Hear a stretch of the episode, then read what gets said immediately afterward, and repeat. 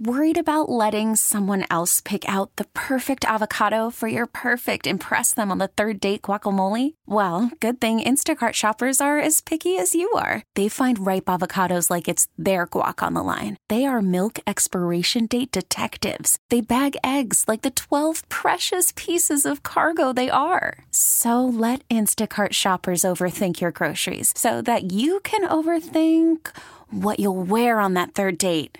Download the Instacart app to get free delivery on your first three orders while supplies last. Minimum $10 per order, additional term supply. Baseball is in full swing. NBA playoffs are heating up, and your NFL team is gearing up for training camp. Listen to the latest on the teams you love here on the Odyssey app. The biggest sports radio stations in the country, providing unrivaled local coverage of their teams, all in one place. Exclusive interviews with players, coaches, and team executives, streaming live and always available on demand. Stay in the know with your favorite teams right here on the Odyssey app. Welcome to Overnight America with Ryan Recker on KMOX. Sponsored by Michael's Flooring, the flooring experts. Michael'sFlooringOutlet.com. Welcome back to Overnight America. Big thanks to Paul Berry III, who joined us at the end of last hour. You can go find that on the podcast. Joining us now is a public policy analyst, a professor of finance at Stockton University, Dr. Michael Busler. Thanks for coming back on to Overnight America. Well, thanks for having me, uh, Ryan. As you know, it's my pleasure to be here. You're always a great guest, and I got to say, uh, during the break, I um, asked my producer, "Do we have the guest on the line?" And he said, "The bus is loaded." It's like that's a pretty good way to introduce Dr. Michael Busler. So um, I wanted to talk to you about a few different things. One of which Yeah. is a survey that came out just recently, and Mm-hmm. they ask this pretty much every election: Are you better off today than you were four years ago? It's the common question, and for a lot of ways, it's like an economic barometer. And as it turns out, a lot of people, the majority of people, say they are better off than they were four years ago. So I wanted to get your take on where you think the economy is compared to where it was four years ago. How do you think the American people are uh, when it comes to the economy and the way it was four years ago, just based on what you saw from the survey?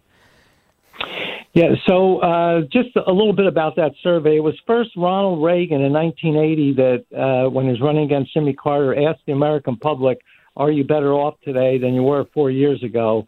And most said no, and he was elected. Since then, um, every sitting president um, has seen this uh, survey done, and most of them, uh, like for Clinton and uh, Obama and Bush, they were in the mid 40s.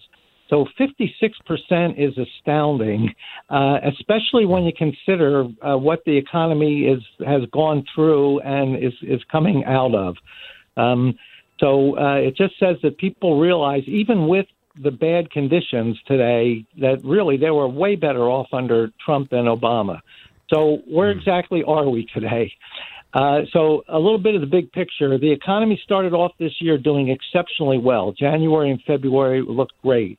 In March, we had shut down the economy completely, and uh, that dragged the whole first quarter down. April, the economy was shut down completely. That dragged down tremendously the second quarter.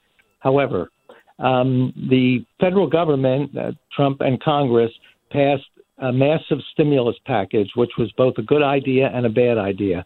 On the good idea, it put uh, money into the hands of the unemployed, uh, money into the hands really of every American, and gave some extra money to business. So the economy rebounded very sharply, and we were wondering whether the re- recovery would be a V shape, bounce back quickly, or more of a U shape, sort of drag at the bottom for a while before it came back.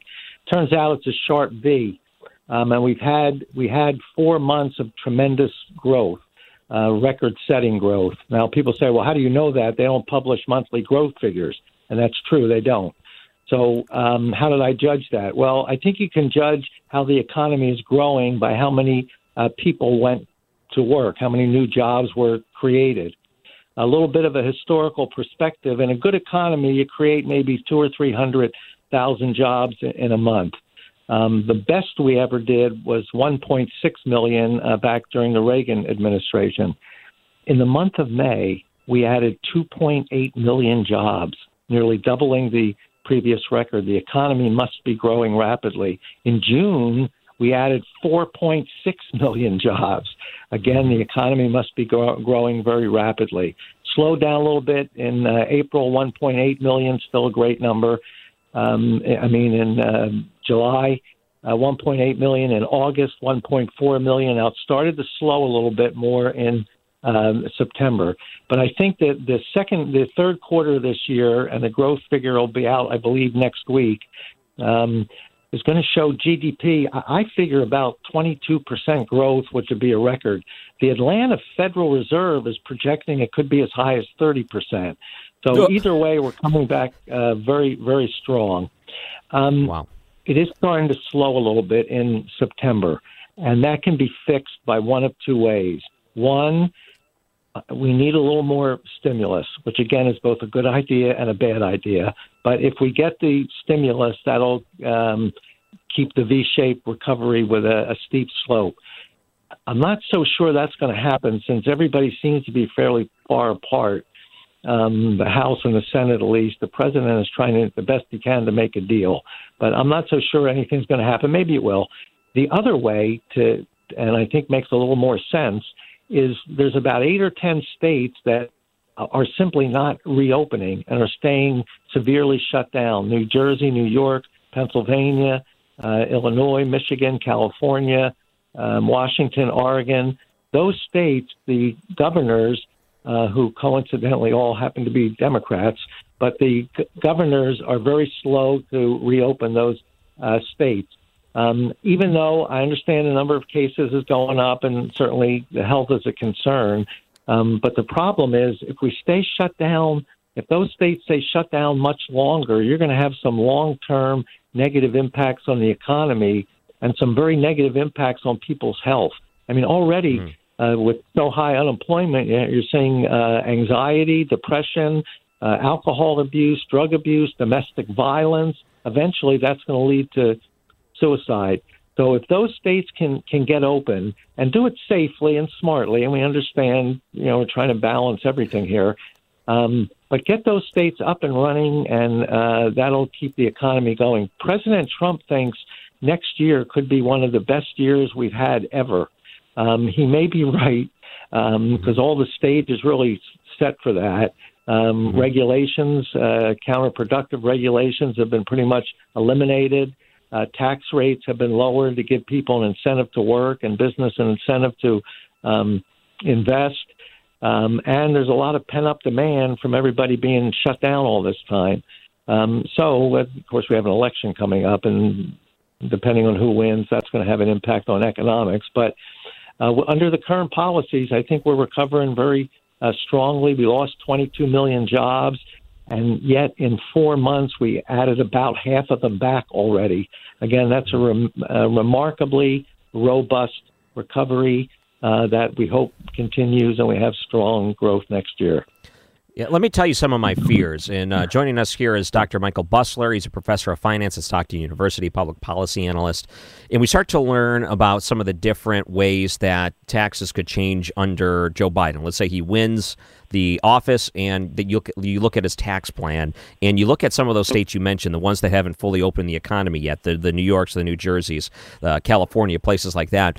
And we're looking at the high income earners upwards of what 60 plus percent of their tax uh, of their income would go towards uh, taxes and a lot of um, high end people and uh, ones that have made something of themselves or whatever it is are very concerned. They're like, you got to be kissed 60%. So let me point this out real quick. There's that old adage that, you know, I've, I've never had a poor person offer me a job. What happens in those states, the ones that haven't opened back up, and then new tax policy goes in under Joe Biden where they take the top tax earner or the top earners, tax them 60%.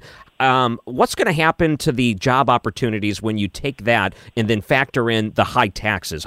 What would that mean for their economic recovery? Uh, it would be very bad. So uh, people say, how do you come up with 60%? Well, um, what you're saying is they're likely to raise the top rate uh, tax rate from the 36% it is now, probably somewhere in the mid 40s in order to pay for everything um, President uh, uh, candidate uh, Biden wants to do. Uh, and then the state of New York, California, already has a 13% income tax. That's going to have to go up too. So you start adding that. And remember, you pay Social Security tax on uh, some of your income uh, and Medicare tax on some of your income. And, um, you know, there are hidden taxes you pay too. You pay uh, taxes on uh, sales taxes when you buy things, property taxes uh, on where you live. So you start adding all that up, and pretty soon you're paying over 60%, uh, at least the higher income earners, in, in taxes. So what's going to happen? They're going to say, boy, I love living in California, but Texas is fairly similar climate, and I'm going to save a bundle by moving there. So you mm-hmm. see a lot of people. Florida's the same way. You see a lot of people leaving California, leaving New York State, moving to some of these states. Uh, even New Jersey is going through it. They just raised the top bracket here from nine percent up to eleven percent. People are starting to leave leave the state. You don't necessarily bring in more revenue by raising the tax rate. If you raise the rate and people leave and you have a lower base, the higher rate on a lower base probably gives you less money than if you had a lower rate and kept every, everybody there. Uh, so mm-hmm. what's going to happen is people will be leaving the, the state. Um, California, New York City too, is really in a disastrous situation. It really looks like a ghost town, and um, there are large numbers of restaurants that have closed. Many of them site permanently. Um, so how they're going to rebound from this, I'm not sure. They're going to look to the federal government, uh, who also doesn't have any money. Um, as I mentioned, those stimulus packages were a good idea and a bad idea. The bad idea part is the deficit for last year, fiscal 2020, which ended the end of September, was 3.1 trillion dollars. That's more than double the worst deficit we we ever had. Adds to the public debt, raises the public debt to 26 trillion dollars. Annual GDP is only around 2021, so this far exceeds annual GDP. When that happens, most economists are w- worried um, about that. So these states, um, they're going to have a problem. They're going to look to the federal government. If Trump's reelected, uh, he's going to say, look, the federal government doesn't have much money either. Um, we really can't start uh, paying all this. Now, uh, Biden wins. He's likely to be a little more sympathetic uh, to these uh, states.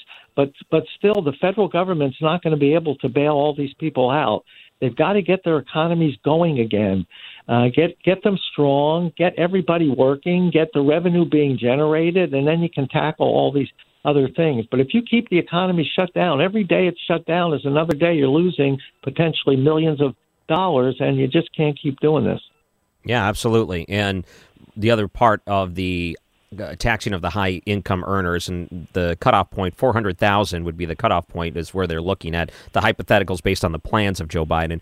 But think of it this way um, if they leave the state so do the jobs. So they're taking their business packing up and going. And a lot of people in California have been doing that right now because they're just tired of the way it's being run. So think about that with all of the, the different states that are being run the way they are and consider if we were to try to put into place something more on a federal level a lot of different income states would uh, a lot of uh, income taxes would go out and it's going to scare a lot of different people. In fact, a lot of jobs could be in jeopardy when we're trying to recover. But um, one other thing I wanted to ask you right before we go, and uh, hypothetically speaking, if Biden wins or Trump wins, what do you think would happen immediately?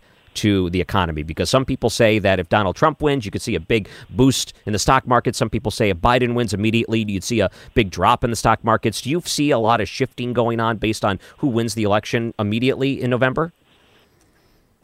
Uh, I'm not sure immediately, uh, although there will be some reaction fairly quickly. The larger reaction will come next year when some of the policies are implemented. Look, if you, uh, Biden wants to raise the corporate income tax from 21 to 28 percent.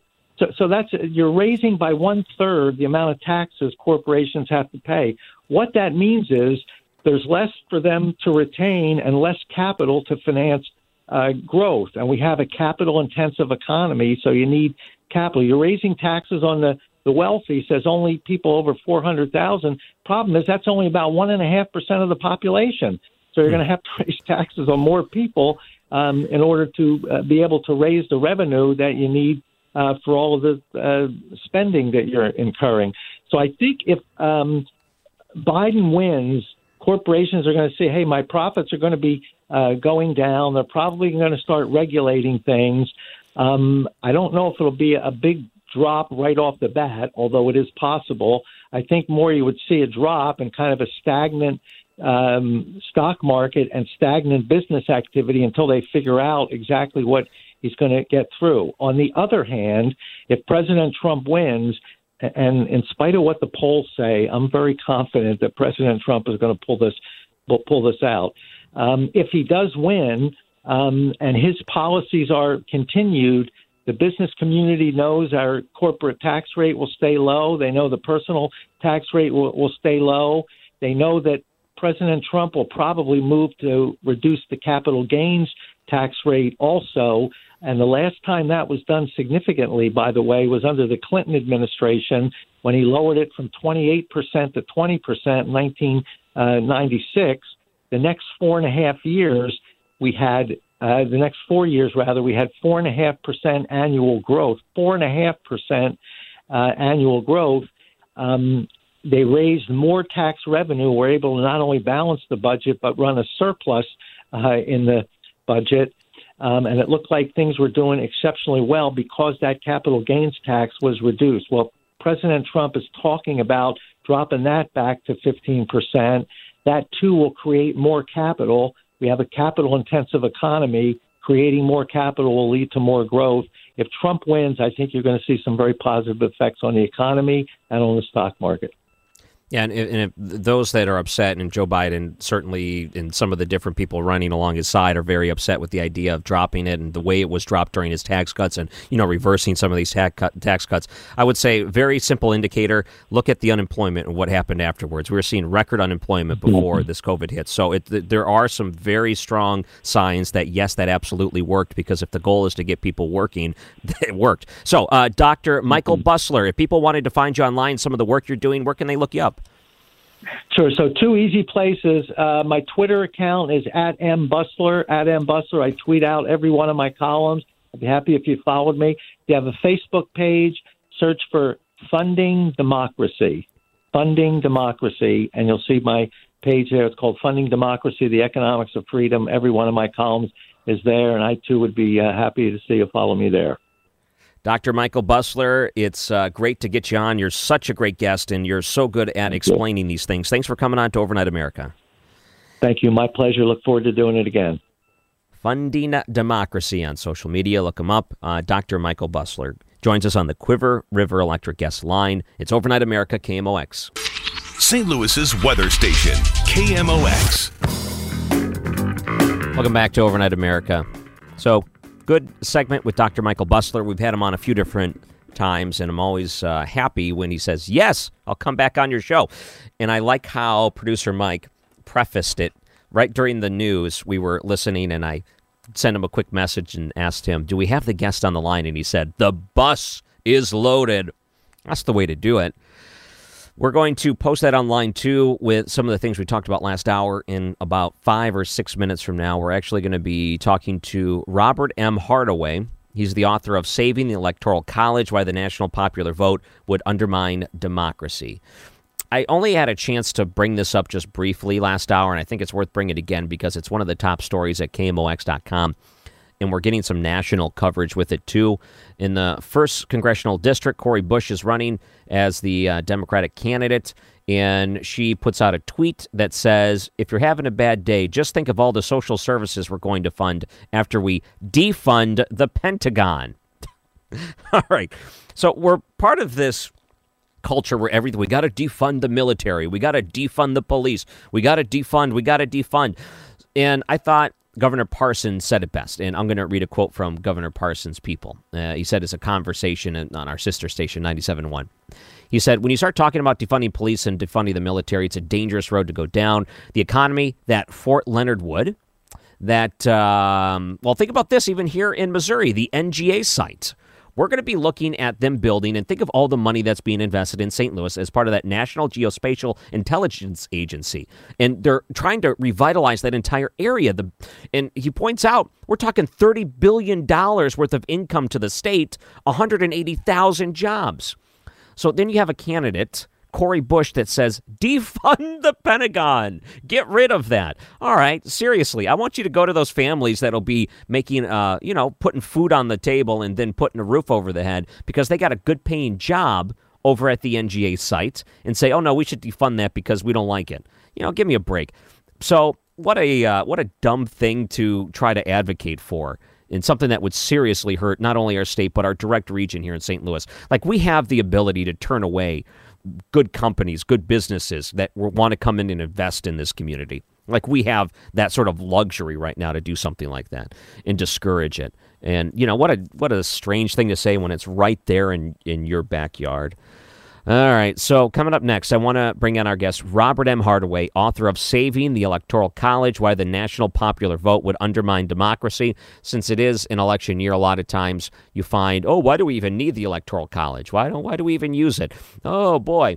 Okay. Well, we're going to talk to someone who has been an advocate for it in trying to save things. And I had conversations with him in the past Robert Hardaway joins us next. It's Overnight America KMOX. Worried about letting someone else pick out the perfect avocado for your perfect impress them on the third date guacamole? Well, good thing Instacart shoppers are as picky as you are. They find ripe avocados like it's their guac on the line. They are milk expiration date detectives. They bag eggs like the 12 precious pieces of cargo they are. So let Instacart shoppers overthink your groceries so that you can overthink what you'll wear on that third date. Download the Instacart app to get free delivery on your first three orders while supplies last. Minimum $10 per order, additional term supply.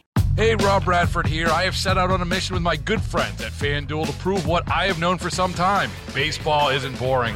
Now I have a daily podcast to prove it with some of the most notable people in the baseball world screaming baseball isn't boring from the mountaintops or at least agreeing to come on our show. Players, managers, GMs, and yes, even the commissioner of baseball, Rob Manfred. It has been a constant wave of baseball's most powerful voices. So join the revolution. Subscribe and soak in Baseball Isn't Boring. Listen on your Odyssey app or wherever you get your podcast. You'll be glad you did. News Radio 1120, KMOX, the voice of the Cardinals. Overnight America is live with you tonight up until midnight, replay hours afterwards, and then you can find the podcast in the KMOX.com podcast section or KMOX.com slash ONA. Joining us now, a author, Saving the Electoral College Why the National Popular Vote Would Undermine Democracy. Robert M. Hardaway, thank you so much for coming on to KMOX. Thank you for having me. We uh, really enjoyed the conversation last time you were on, so I'm glad that we get a, some time to bring you back on, mostly because we're getting close to that November election date. And sometimes this is a point of discussion, mostly because people always wonder do we need the Electoral College? And um, certainly of the night of the election, let's say hypothetically, we see what happened in 2016, where Donald Trump takes more states, wins the Electoral College, but somehow Joe Biden wins the popular vote or something like that. And then, of course, there's the big uproar. Why do we need the Electoral College? See, he stole it, this and that. So I, I think it's good for you to come on and, and make the case and talk about why we have the Electoral College and why it works. Well, for one thing, right off the bat, um, the notion that there is a popular vote uh, is is actually misconceived. And many people still believe that when they go into the voting booth, they're actually voting for a presidential candidate. Of course, they're not. They're voting as they do in England. You vote for in England, you vote for a member of parliament who then goes to parliament and then votes for the leader. It works the same way here uh, you vote for a, an elector who goes to the electoral college to elect the president. But there's no popular votes for a individual candidate. People are still under that misconception, so they need to take a close look at their ballot. There's no popular vote for this national popular vote interstate compact to base their popular vote allocation on. Mm-hmm. You're right, and part of this too there's a lot of hypotheticals of what could happen between now and then, and some states have decided to take it on their own when it comes to the faithless electors, the ones that decide to flip it, even if their state and the people on the state voted a certain way for a certain candidate. So you start to see even elected officials that try to push back on the system that's in place right now. The Electoral College and the reason it was put together, I'm hoping you can give a little bit of history, uh, back the, the background of why it was set up the way it was set up. Well, for one thing, we wouldn't have the United States of America today if the Grand Compromise hadn't been entered into by our founding fathers at the Constitutional Convention. At the time of the Constitutional Convention, very few people thought that these uh, colonies could ever get together and form one united country. It was almost inconceivable. And uh, even George Washington said, I, I, I'll come to this thing, but reluctantly, because I don't think there's any chance, because the small states are forming their own uh, country. Uh, the big states are forming their own country. The South is forming their own country. And it was only at the last minute, really, uh, that the grand compromise was achieved because the small states said we're not going to enter a union unless we have uh, each state has equal suffrage, equal uh, representation uh, in the Congress. And the large states said no way. It has to be one person, one vote. It has to be based purely on population. And it was only at the last minute that the grand compromise was achieved, which brought them all together in one in one country. And the elements of that grand compromise were first that there be an upper house in which it would be based on one state, one vote, and in the lower house, based purely on population, and that in the election of a president, the election of the president, the weight that each state gets would be based on uh, the two electoral votes, in part, the two electoral votes that each state is allocated based on their equal representation in the Senate. And that cannot be abrogated unless every state agrees. It's the only provision in the entire Constitution which cannot be amended by constitutional amendment. If you look at the last sentence of Article 5, you cannot take away every state's equal uh, representation in the Senate, upon which each state's uh, representation and weight in the in the electoral college and presidential elections is based. So it's really political theater to talk about abolishing the electoral college because you can't do it unless every state uh, agrees, and that's simply not going to happen. Wyoming is not going to give up uh, their weight uh, in the electoral college. Uh, it's it's just not going to happen. But it sounds good. It's it's good political theater. Uh, it's been going on for about 200 years. Every 10 years or so, one party or the other uh, wants to quote abolish the electoral college. Back in 1960, it was Republicans who wanted to get rid of it because uh, they thought that it favored uh, Democrats somehow. And indeed, in 1960, according to the New York Times and the Congressional Quarterly, it was Kennedy uh, who won the who won the electoral vote, uh, but Nixon that won the popular vote. So this happens all the time. Uh, the, the, the, the members of the Constitutional Convention, the founding fathers, knew it would happen, and that's why they put in this one provision in Article 5 that says you can't eliminate equal suffrage in the Senate, upon which the Electoral College is based, unless every state agrees. Mm-hmm. What you see online, different graphics, memes, things like that, they love to take a picture of the United States broken down into different counties and districts, and then they like to make them blue and red. And they would say, Do you really want these small sections of blue representing the rest of this country? So you look at the high volumes of population in places like California and New York and Chicago, places that vote predominantly blue, and they look at that and they say, These type of cities should be able to dictate how the rest of the country governs themselves. So forget about what the, the, the individual state's rights or the way that each state would uh, be able to govern in a way that would be best representing the people that are inside of it. So let, let's just say hypothetically the electoral college went away. What would be the danger for, like, say, the Midwest here if we were to just go based on the whims of these large pockets of populations on the coast? Well, it's interesting. The last time um, there, well, there's been several serious attempts to abolish the U.S. Senate as, as, and the Electoral College, upon, which is based on the the equal suffrage in the Senate. But it was actually John F. Kennedy in his famous speech in 1956 in the Senate who anticipated uh, this. He said, "If you if we do the pop, so-called popular vote system, which is the system in Russia, by the way, people love a lot of people love Russia, and they think it'd be great to have a so-called popular vote election." And he says, if we did that it would increase the likelihood of a president being elected by a minority of the people. I'll explain that in a minute. It would break down the federal system under which the states entered the Union, which provides a system of checks and balances that ensures that no area, and I underscore area, or group shall obtain too much power. So he he anticip- he he understood this. You can't have a country as large as the United States uh, govern sustainably um, unless you have representation from all over the from all over the country. And he quoted Madison: "This government is not completely consolidated under our Constitution, nor is it entirely federal. But who are the parties to it? the people, not not as the people comprising one great massive body, but the people comprising 13 sovereignties.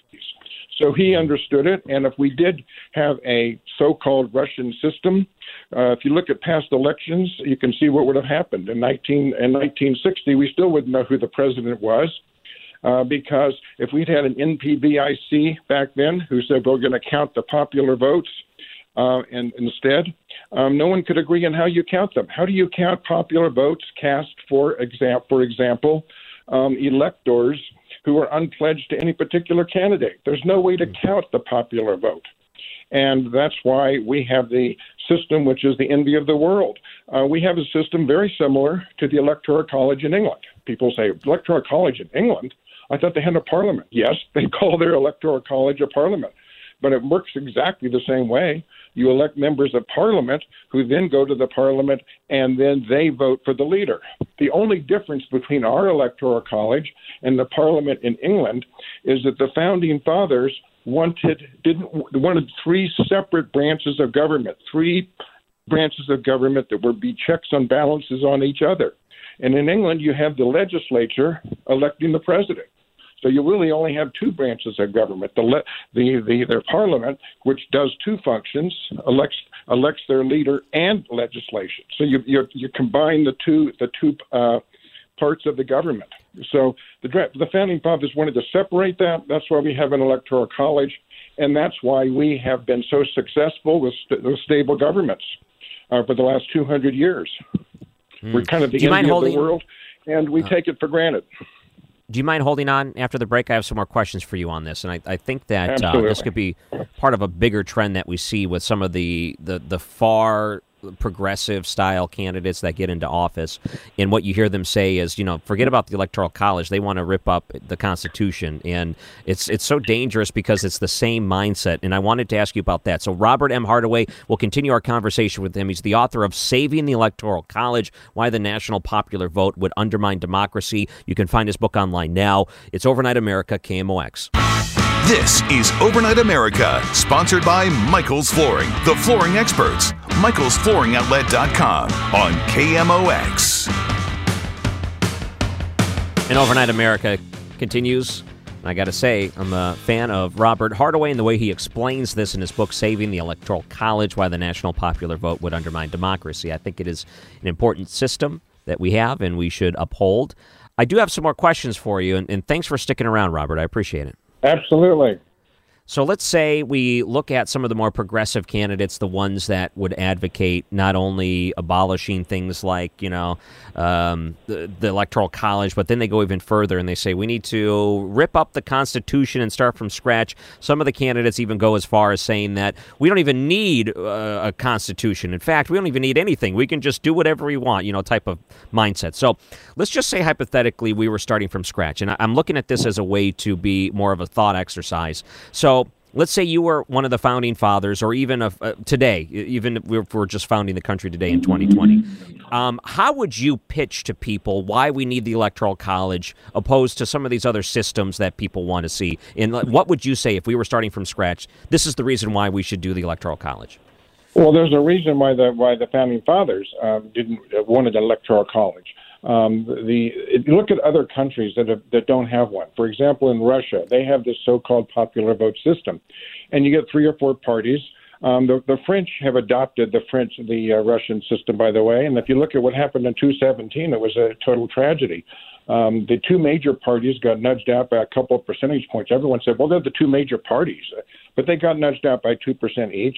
And so you had one candidate, Macron, that got 21%. You had a you had a, a, a extremist group uh, that got 22%. So then there was a so-called runoff. And in a runoff, you get the illusion that, that you're going to get somebody who's, who's supported by 50%. But in fact, in, in France, uh, the eventual winner, Macron, was opposed by two thirds of the electorate and so they ended up uh, electing somebody who was only who only had 23 percent uh, support. And that's uh, there was over a million voters that expressed their outrage at that undemocratic system. Over a million voters cast blank ballots, basically saying this Russian system is an outrage to democracy, and it was. And that's not something that, that we want now, and it's certainly not what the founding fathers had envisioned back then. We wouldn't have the United States of America at all uh, if we had not entered into this compromise uh, based on equal suffrage in the Senate and upon which the Electoral College is based. So it, uh, these the, the the founding fathers looked ahead and they saw that demagogues would in the future try to dismantle the whole federal system. And that's why they put in this sort of poison pill that says you can't abrogate uh, the equal suffrage in the Senate unless every state agrees, because that is the basis for presidential elections in the Constitution. You can't eliminate one without the other. And that's why some Democratic dem- uh, demagogues today actually advocate because they understand you, you have to eliminate the Senate first and then the Electoral College would would would fall because that's part of the grand compromise. Wow, and and that's right, and that's what you see. They they want to see a fall of all of those um, systems in place. Well, they say even that ripping yeah. the Constitution up. They say the Senate is a violation of the one person, one vote principle. And, and in a way, they're correct in this sense that uh, voters in Wyoming can elect two senators, and, uh, and California only gets uh, two as well. And they say, well, this is a violation. No, that is federalism because we wouldn't have the United States of America if we didn't have a federal system. If we had not had this grand compromise that gave every state equal equal suffrage in at least one of the branches of the United States, there wouldn't be a United States. We'd be like uh, South America, and we were headed that way. Uh, the Grand Compromise was only approved in the Constitutional Convention by one single vote. If we hadn't done that, we would have gone the way of South America. There would be, you know, no United States of America because the founding fathers recognized, as John F. Kennedy did in, in 1956 when he made the point, you can't rule a country, govern a country is with a, the, the geographic extent of the United States. Uh, uh, just by having a small group or population center, on, for example, in the coasts, um, rule the whole hinterland of the country. It's not sustainable. It cannot hold together we're very lucky we have it that the founding fathers had that vision. You know, I know that a lot of people on uh, coming up in just a couple of Tuesdays from now. and it's hard to believe that the general election is on November third, less than two weeks away at this point. We're going to have the last presidential debate tomorrow, and then it's all uh, all in, and everyone making their final pushes. So on that night, November third, when you, people start to make the argument that, oh, look at this, uh, we need to get rid of this. This is an outdated system, and they're all complaining about how we vote, and we have to go into per- we have to go into a polling place, and some states do it different than others, and you know everyone's just kind of like uh, trying to find everything to complain about based on every system that's in place already. So let's say someone uh, is encountered by this with maybe someone they know or on social media, things like that, and people start complaining about it. What would be the easiest down to earth way for someone to explain the Electoral College and why it's a good thing? Because I, have asked it a couple of different ways, historically speaking, and I know that at least for my sake, you got to dumb it down sometimes because I need a, I need a way to dumb it down. And so, how would you explain it to a 16 uh, year old in order to have them well, be on board? I'd explain it the same way I would explain to a 16 year old in England who says, I don't understand Parliament. We elect members of Parliament, and they go to the Parliament and they elect the leader. I don't understand that.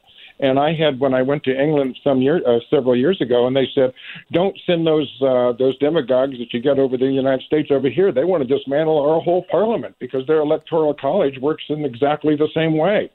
Our, our system is very, very simple. Each state can allocate its electoral votes as it wishes. And since 1876, every state in the Union has said we're going to let the people of the state vote for the electors, the electors who then go right. to the electoral college and vote for the president. And once every hundred years or so, it doesn't hi- jibe with a with a supposed hypothetical Russian-style popular vote, uh, and that happens in parliamentary democracies too. That doesn't mean it's not legitimate and they say, don't send those people over here that would want to dismantle uh, our parliament, which has been uh, evolving for the last 1,000 years. You've got your own little separate parliament for the executive, electing the executive, this is, so that you have three separate branches of government with checks and balances. That's why we've sustained our government for so long and been the envy of the world.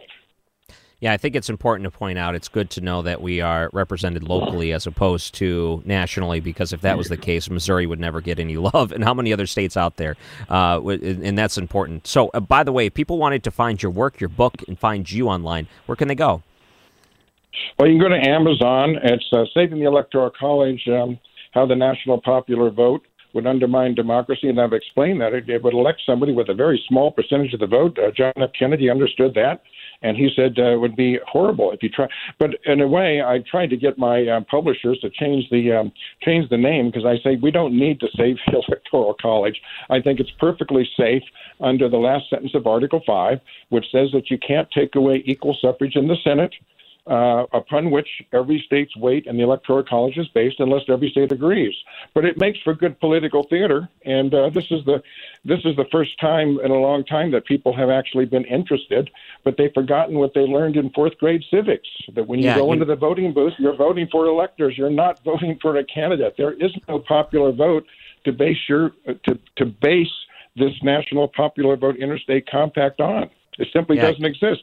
If you ask them, how would you count popular votes for unpledged electors, they just throw up their hands and they say, well, we would disenfranchise all those millions of voters. That's Yeah. happened in 1960 uh, in Alabama. They voted for unpledged electors. And uh, today, if you ask the NPVIC advocates that are basically financed by some multimillionaires on the coast Mm-hmm. who want to, you know, force us into the Russian election system, which has been so catastrophic all around the world Oh, where yeah. it's been tried. Yeah, Robert M. Hardaway. I got to say, uh, thank you for coming on before the election. I'm glad we had a chance to do this and check out his book, Saving the Electoral College Why the National Popular Vote Would Undermine Democracy. He joins us on the Cuivre River Electric Gets line on Overnight America KMOX. Hey, Rob Bradford here. I have set out on a mission with my good friends at FanDuel to prove what I have known for some time baseball isn't boring.